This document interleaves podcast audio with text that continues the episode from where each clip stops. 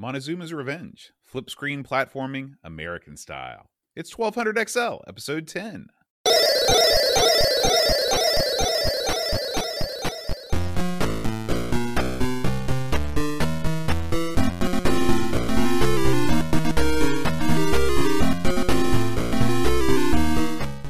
Hi, everybody. Welcome to 1200 XL. I'm John. And I'm Aaron. Today, Aaron, we're going to be talking about Montezuma's Revenge. Oh, Aaron, how do you feel about Mexican food? I like you know I've turned the corner, uh, boat. Uh, there was a time where I just couldn't stand it, Mm-hmm. uh, but then I went to Mexico, and something happened down there. I guess I was exposed to the really good stuff, Yeah. and uh, it's also I also used to hate tequila. So there you go. Also went to Mexico, and and and now I, I love tequila, and I do like Mexican food. It's not like I can eat everything, but I do Mhm. like a lot of it. Yeah, I, I, I do think also uh, is is is uh, time has gone on.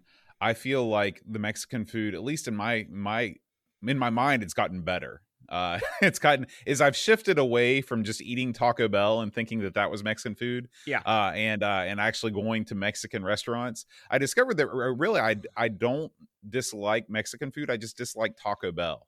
Uh, that is by far my least favorite uh, chain. Although if you need to get full and you don't have a lot of money, it's the best. It's the Yeah. best. I don't hate Taco Bell, but you know, I, and I don't know. I can't remember if you've been, had you have you been to Mexico before proper? No, I've never I- been to Mexico. Mexico, one of the few foreign countries I've been to, and it's just I love Mexico. I love the Mhm. people down there. They're super duper nice, a beautiful bunch of people, and friendly. And when Mhm. I was down there, uh, it was so much fun, and the f- restaurants we ate at were so nice. Uh, now these were the uh, restaurants they would take a, the corporate American like goofs to, you know. So I, but I mean, we went to a couple just like off the cuff restaurants. It was great. The food was outstanding, fresh and delicious, and I just loved it. And so I kind of keep that thought in my mind when I'm having the Taco Bell. It's like, well, you know, this isn't quite going to cut it. Now, when I visited Houston, uh, they've got just outstanding Mexican cuisine down there as well. You know, just so I mean, it really does Mexican food. It's, I guess every type of food it varies. You know, you know, if you're if you want a five star hamburger, you don't go to McDonald's. Right. You know, if you know, it's same thing with Mexican food. So, but I mean, yeah, I have turned a corner. The Mexican, uh, the Mexican cuisine, especially when they they bring it out in big buffet style. God, Mhm. it was the best. But I, I've never gotten past it, man. Do you have a go-to favorite whenever you head down to the whiskey taco? Uh, it's well, I like uh um the uh I like the big burritos, of course. Mhm. They've got this stuff. Is it choza? Something like that. Sort of like a It's like sausage. ham or a sausage. yeah, Yeah, and I really like that. You know, mixed in. So that's something else I really enjoy. Uh, so, but yeah, I, I, a little bit of everything. You know, I'm not a Mhm. huge like greenery guy, but I will say I, I, that Mexican food also is probably I'm the one person that Mexican food's probably healthier for than my normal everyday food. I'm, I'm a big fan of the fajitas. I like Yeah. when you could, they bring out the plates and you sort of construct your own thing, then you just jam it right in your face. I like love getting it. the pineapple in there. They've got those Mhm. kind of Oh, yeah. Hawaiian. That's good eating. That's good yeah. eating. That's good eating. Well, Aaron, let's leave this riveting discussion about our favorite Mexican foods and talk about this week's game, Montezuma's Revenge. yeah, uh, which is associated with not a happy dining Right. experience.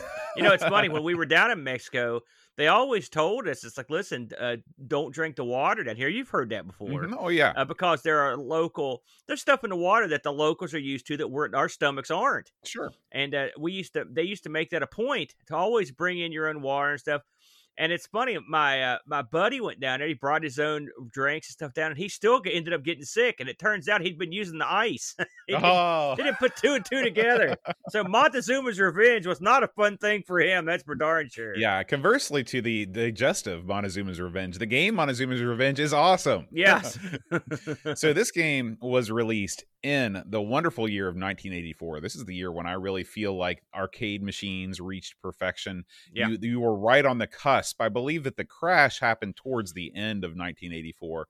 So everything was firing all cylinders. You you had, you know, all the the first generation consoles were out there. The Atari 8 bits were really rocking and rolling. This was a great time to be around and to be a, a video game player.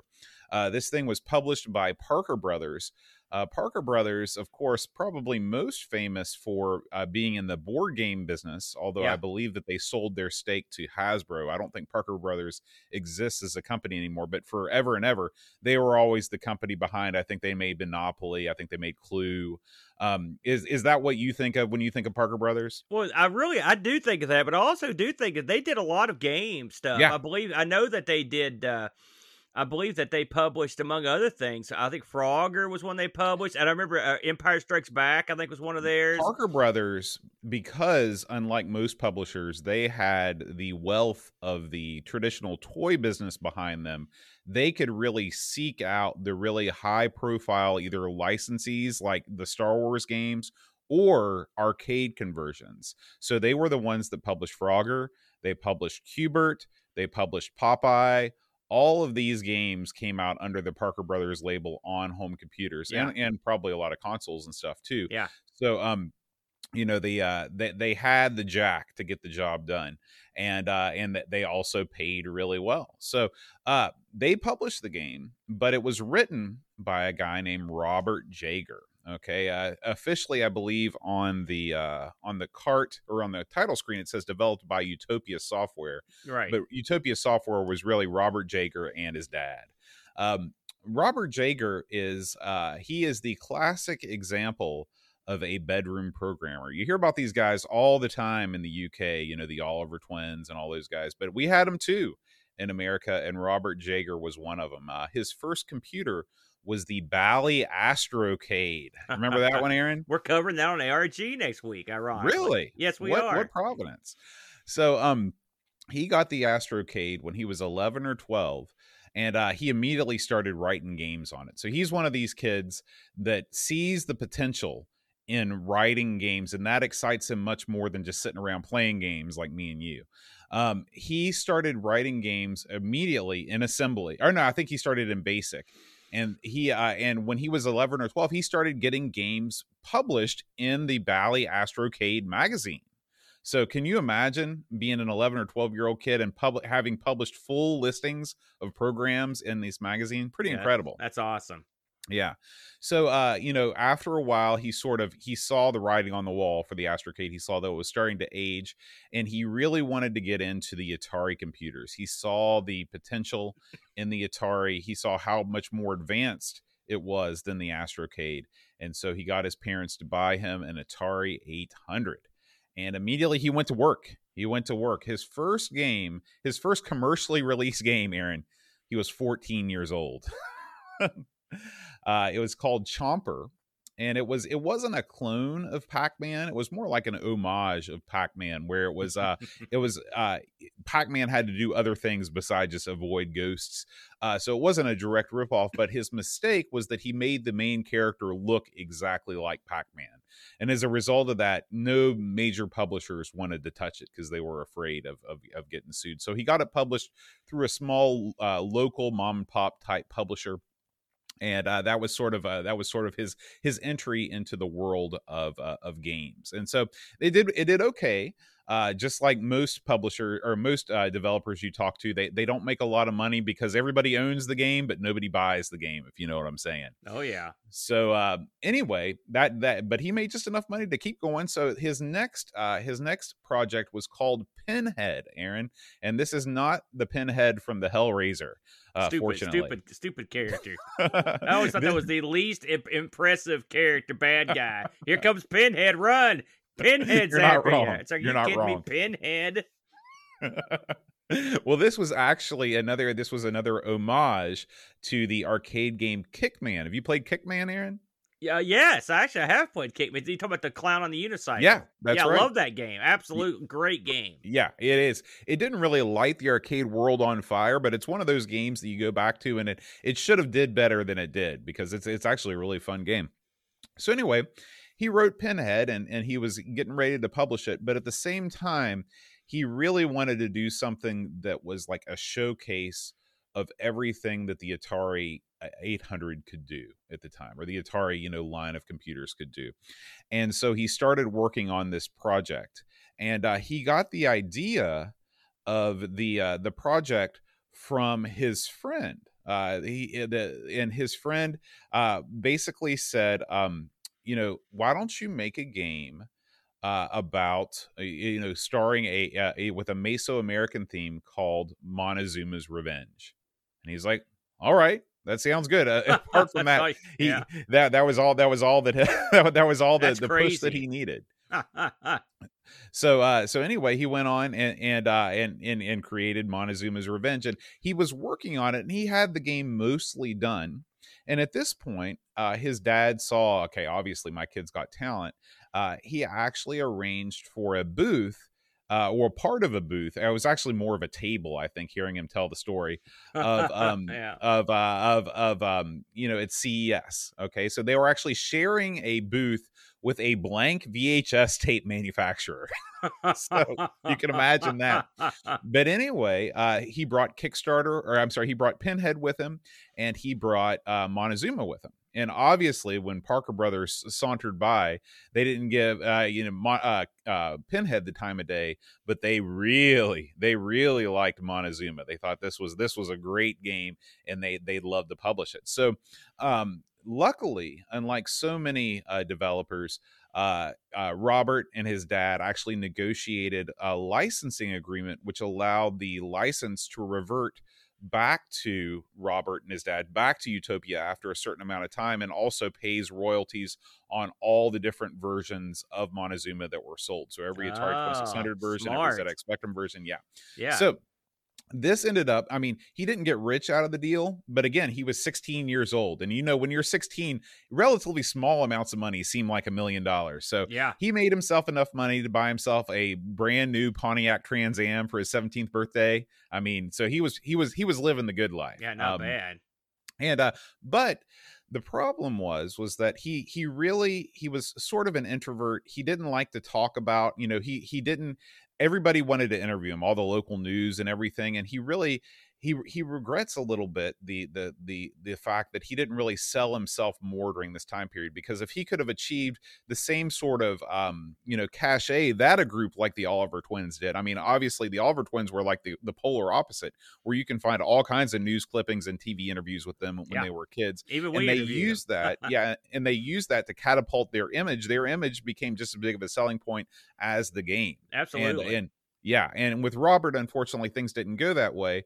Uh, lots of things conspired against Robert. Actually, you know, it was it was basically you had right after you know Montezuma, you have the the fall of '84, you have the big crash.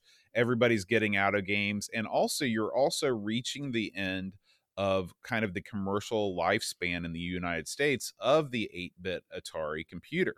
Uh, by 1985, you know, the ST was coming out, and everybody was focused on the future uh, Robert wanted to continue on in the future.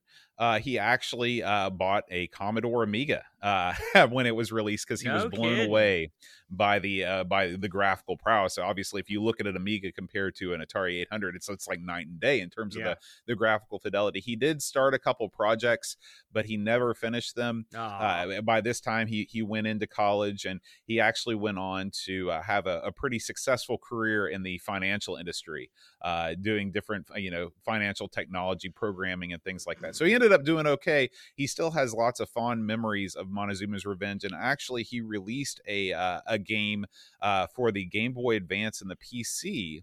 Uh, another Montezuma's game, and uh, it uh, unfortunately it didn't do too too well. This was a thing where he basically just gave somebody the the name, and uh, he started out with the concept. By by the time it was finished, it didn't uh, you know it didn't really match his what what he thought it would be, and and it just kind of it just kind of blew away. So anyway, that's some some background all right, Aaron, it's time to talk about the actual game. We've heard about the background, we've heard about the development. What is this game? Now, Aaron, you're sort of an expert when it comes to these flip screen platformers. Not only do you know a lot about them, but you actually enjoy them. Well, so, Aaron, tell us about what you do in Montezuma's Revenge. I don't know if I'd call myself an expert, Bo, but I do enjoy them. That's for darn sure. Uh, I think you summed this up real well in your in your open when you mentioned this being an, uh, the American answer to the flip screen uh, adventure platform because that's exactly what this is. Uh, you play as Panama Joe, which he gets named on some of the boxes, and on some of the boxes he doesn't get named. But you are basically an explorer, and you're going down uh, through the pyramid here to get Montezuma's treasure. Now, as you go through the uh, all these different levels, you're going to come across doors that need to be open. You're going, which means you have to find the keys, and you're going to find enemies you have to vanquish. So occasionally you'll have to find a sword, but for the most part, you're dodging and, and jumping across chasms and platforms that appear and reappear, uh, avoiding bouncing skulls and spiders on your way down through the obstacles. It's a great game uh, and one of the things that make it so much fun is the exploration aspect of it. Uh, it's just fun to go down through all the different levels. The levels are real cleverly done, but this isn't a game like, say, a flip screen like you would play, uh, like a, uh, uh, um, you know, something like a Manic Miner, where it's like so blindingly difficult that you just repeatedly get killed over and over. I feel like this game gives you a fair shake when you go through these levels. Uh, you can tell what you're supposed to do. You can see it, and it's not you're not totally bombarded. This is like the thinking man's uh, version of those sorts of games where you've got some time to contemplate your moves. yeah, and, and one of the through. interesting stories about the development of this game is it wasn't always the case. Uh, originally, Robert Jaeger programmed a bat to enter and sort of uh, move you along. Uh, if if you uh, if you were taking too long to uh, to to determine your your your way through a particular screen. However, that was one of the things that Parker Brothers took out of the game in order to save space so they could fit it on a smaller cartridge. Um, I think that this game is uh, one of the things that makes it different than uh, the uh, you know Jet Set Willy or Manic Miner, a game like that, is that you have the the jumps are not nearly as precise. You have a lot more wiggle room in terms of the jumps. Uh, a lot of times they make the jumps more difficult by putting in conveyor belts. Uh, so you actually you have to take those movements into consideration. But the the biggest thing is that it's just there's just not as much stuff to contend with. Even you know if you hit an enemy and you die, that enemy disappears and you don't have to yes. deal with the enemy anymore. So this is, uh, you know, it's it. I don't think it's it's necessarily correct to call it a thinking man's, you know, flip screen platformer because you definitely have to do a lot of thinking in Manic Miner. Uh, but it's it's it's less just like rote memorization of exact combinations That's, of moves to get through it. It's and more it's contemplative. More, it, it runs yeah, at, a, it, at a pace where you can sit back and dis- and consider your your travels through this maze. Right. And and much more emphasis is placed on exploration. You know, in a game like Manic Miner, you're working your way from the beginning to the end. In this game, you have to backtrack, you have to do different things. It's almost more like Dizzy in that regard. If you're if we're making comparisons to to, to British style games, although it is much more uh, the, the platforming is much much better than it is in the Dizzy games. Well, you know, Dizzy is a lot more puzzle oriented yeah. as well. Yeah. You know, this what this reminds me of uh, to a certain degree is like your basic old school first edition of Pitfall. Mm-hmm. You know, in a yes. lot of ways. You're yes. I mean, you're if you take these uh, screens as single screens and look at the obstacles, you're jumping over snakes, you're jumping over uh, items that move, you're jumping over items that don't move, you're jumping over pits uh, stuff like that. And uh, that's so uh, the comparison I could see to a, a sort of like an original Pitfall. You'll also go down into parts of the uh, of the pyramid where you won't have where there it'll be dark. There won't be any lights. That gets real tricky uh, mm-hmm. down in that area. Uh, when you're trying to navigate your way through. Now, I had mentioned uh, earlier, I this this week was the first time I successfully got to the treasure. I'd never done it before, uh, in all the years I've been playing this game. And it's funny because I just sat down you know, I don't play games like I used to. I've always been a guy who just picks up a stick and just runs in like an idiot. And I actually sat down and as I played this, I'm like, okay, I always don't have the keys I need. Where are the keys I need? Where do I need to go? And once you understand where everything is, uh, and you can and you understand what you need to unlock, it does. It really did. It sort of opened the game up for me, so I could tell where I was supposed to go. But uh, aside from the thinking aspects of just trying to figure out, make a plan as to where you need to get keys from, the jumping elements in this are great. And one of the things that make it great are the spot on controls. Mm-hmm. This isn't going to be one of those games where you complain uh, about the looseness of the stick or the, or any sort of delay. This game is uh, very tight with its controls, and you're doing a lot of kind of a uh, nutty stuff.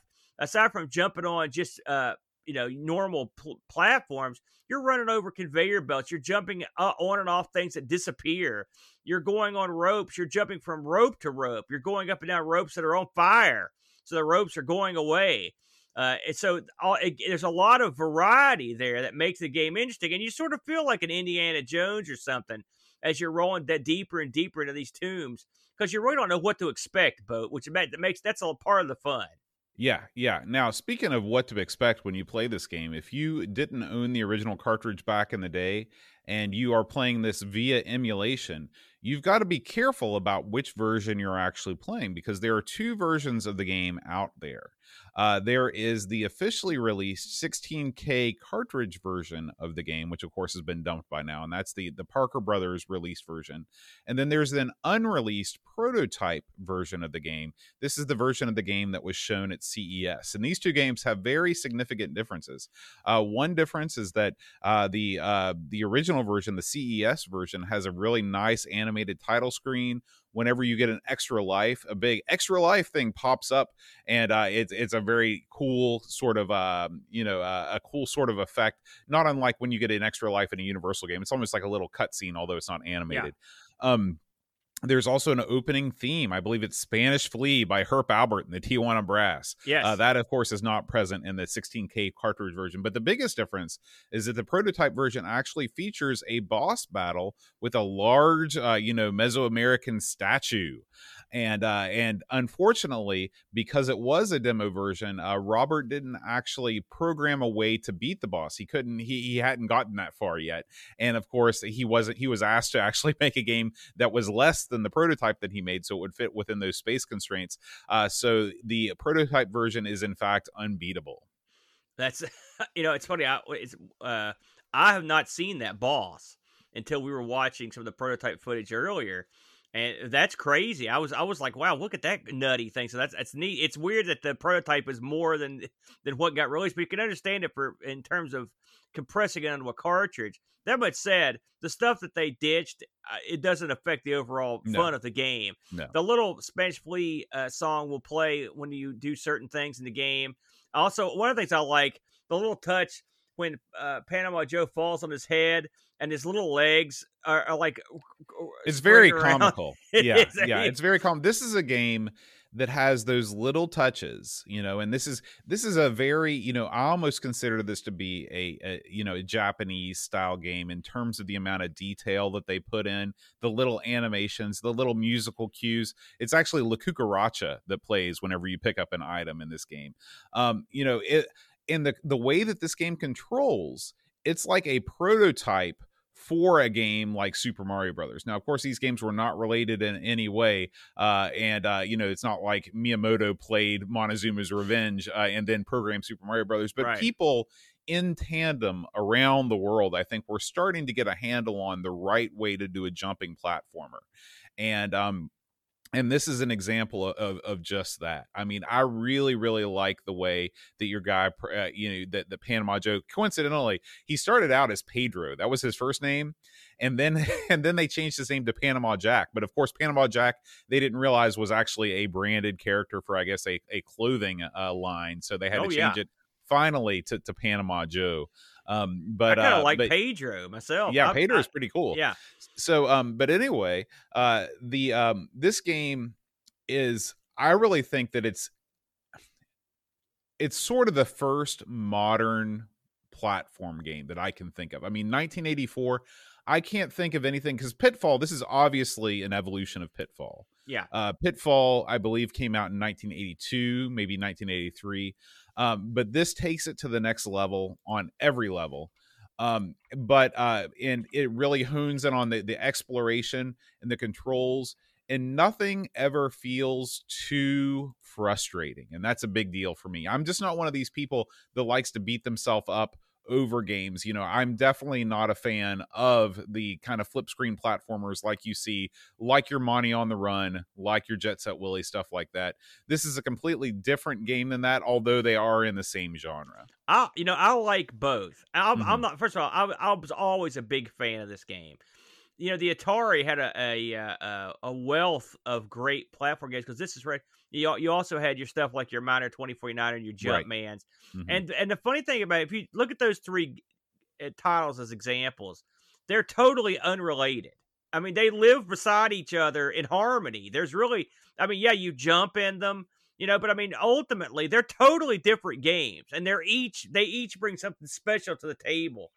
This game brought the big, beautiful graphics uh, to the table, and uh, I, I like the fact that you look over these different rooms and they unfold, and you look, and there's so much stuff going on. There's fire, conveyor belts, invisible stuff. There's just all kinds of stuff. It's almost like going to a kid's playground. You just get excited. You're like, look at all this stuff I get to do in this level. This came out around about the same time that Pitfall 2 came out. And Pitfall 2 was a natural progression of the first one. But if you compare these two games, and I love Pitfall 2, don't get me wrong, but I mean, this game took the Pitfall 2 or Pitfall 1 thing and, and amped it up. So I agree with you. This is a, an evolution. And this does feel, um, this is, does have the feel of a more modern platformer. Now, when you compare these to the European stuff, I mean, obviously we we both both sides of the pond have a different way of doing stuff, Mhm. uh, and there are some things I really love about the European uh, games. You know, stuff like that. Having, I wish this had named rooms and stuff like that. That would make it a lot more fun because you can get into it a little bit more. But I, you know, I it goes back to what you want. Do you want sort of a laid back sort of game, or do you want something that's that's uh just crush soul crushing? You Yeah. know, most I'm going to opt for not soul crushing myself. well, most so. people commercially in the states, you would never release Manic Miner ever. That would never get a release. And I mean, it might get released, but no one would buy it right. because it's just too.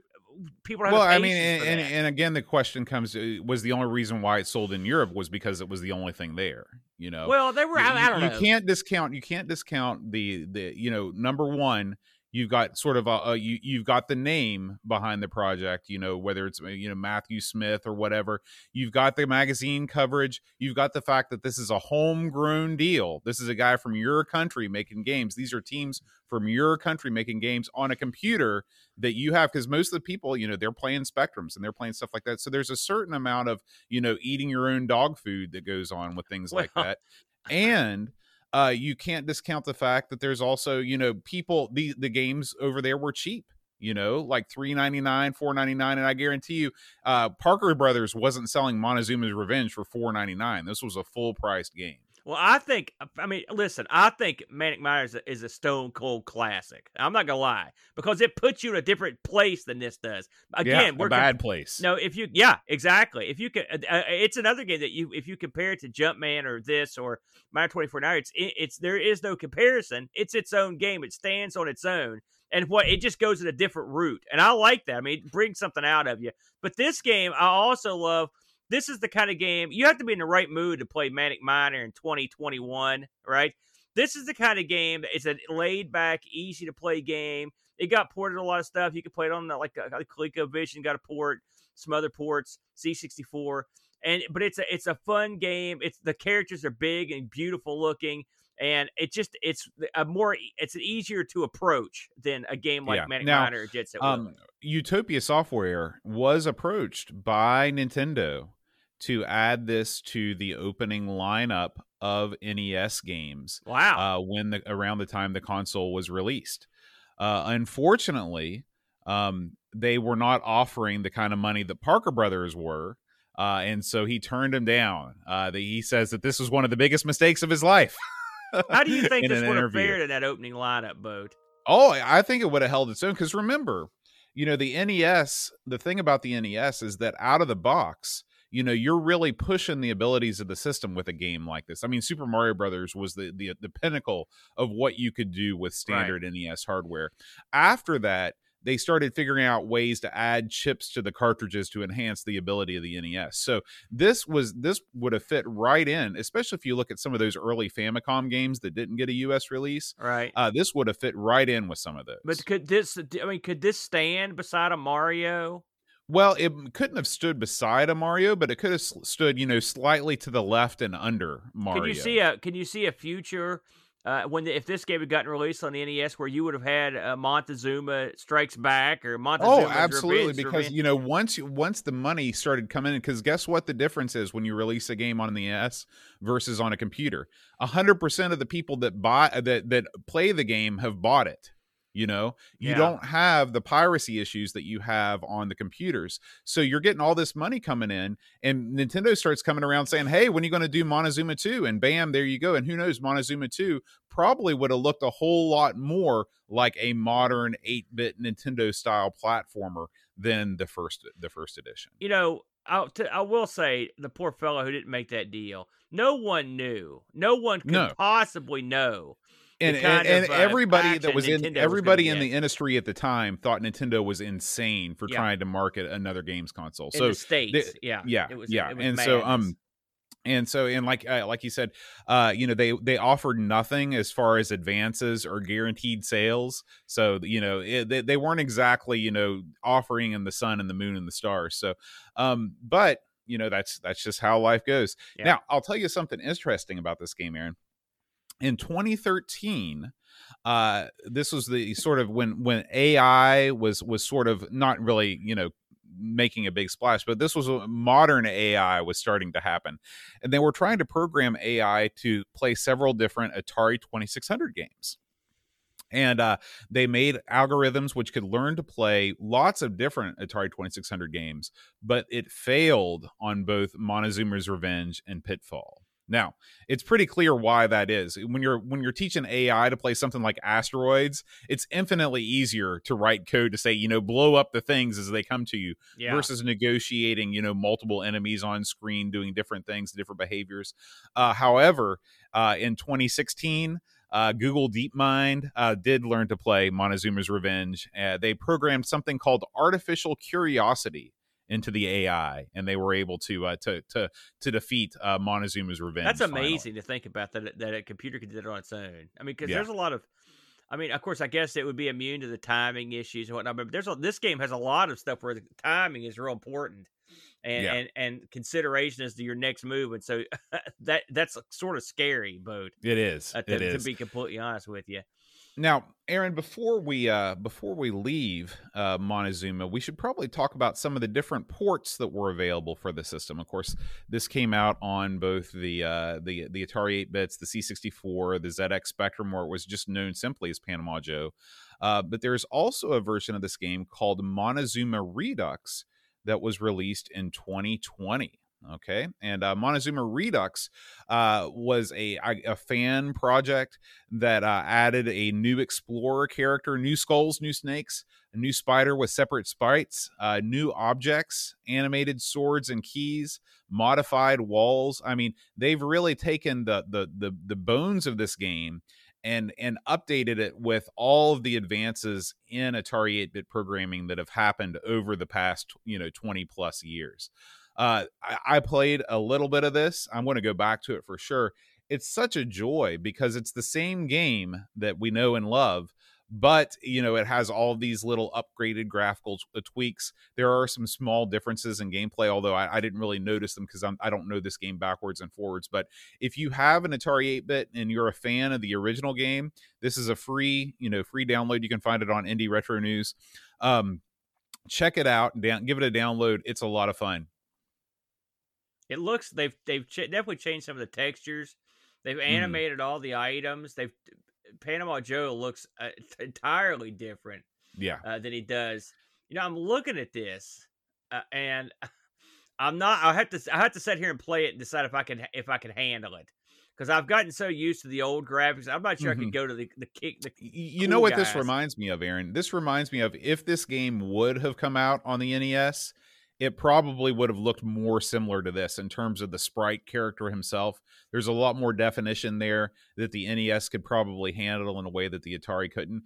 It's a lot like super pitfall. You know we played that on the coco. It also got an nes release it's a game that appeared on the nes but really seemed out of time you know in terms of what what was going on at the same time but yeah. in terms of a you know day one NES release as part of the Black Box series, I could definitely see a game like Redux coming out there. absolutely, Bode. Absolutely. Yeah. Now, um, we, as far as I can tell, we did not get any reviews for Montezuma's Revenge uh, on our Discord channel. But uh, this game, of course, reviewed very, very well in all of the major publications of the day. Uh, it's fondly remembered there is a uh, a Montezuma's Revenge Facebook group that Robert posts on. I guess uh, at some point in the past, he actually has created a um a cabinet, a stand up cabinet, Montezuma's Revenge arcade cabinet for uh you know I guess just for MAME or whatever. Uh, but uh, it has a bunch of artwork and stuff on it, and it was actually inspired by Mark Sunshine. Mark Sunshine is the game, the name of the guy who appears on every title screen. He's the guy that gave Robert the idea to uh, create Montezuma's Revenge. Pretty cool. Yeah, neat. Uh, and then there's just a, another couple of things, uh, two interviews that if you are interested in hearing from Robert himself, more detail that we couldn't go into in this episode. Uh, one is the excellent, excellent Antic uh, podcast, Atari 8 bit podcast, hosted by Kay Savetz. He interviewed Robert, I believe, back in 2017, and uh, a lot of the material, a lot of the, the the anecdotes and stuff we talked about came from that interview. And then also Digital Press uh, has an interview with uh, Robert that they ran on their website that is also quite good. So there's a lot out there, a lot we didn't cover in terms of the background and everything. If you want to hear more from Robert, those are two great places to find those things. Mm. All right. So that's going to do it for this episode of 1200 XL. Um, we are going to be covering, Aaron, another classic next time we're going to be doing a little game I like to call Archer Maclean's Drop Zone. Oh, all right. That's right. That's right. So uh, we will see you next time for that. And until then, make sure you play your Atari today.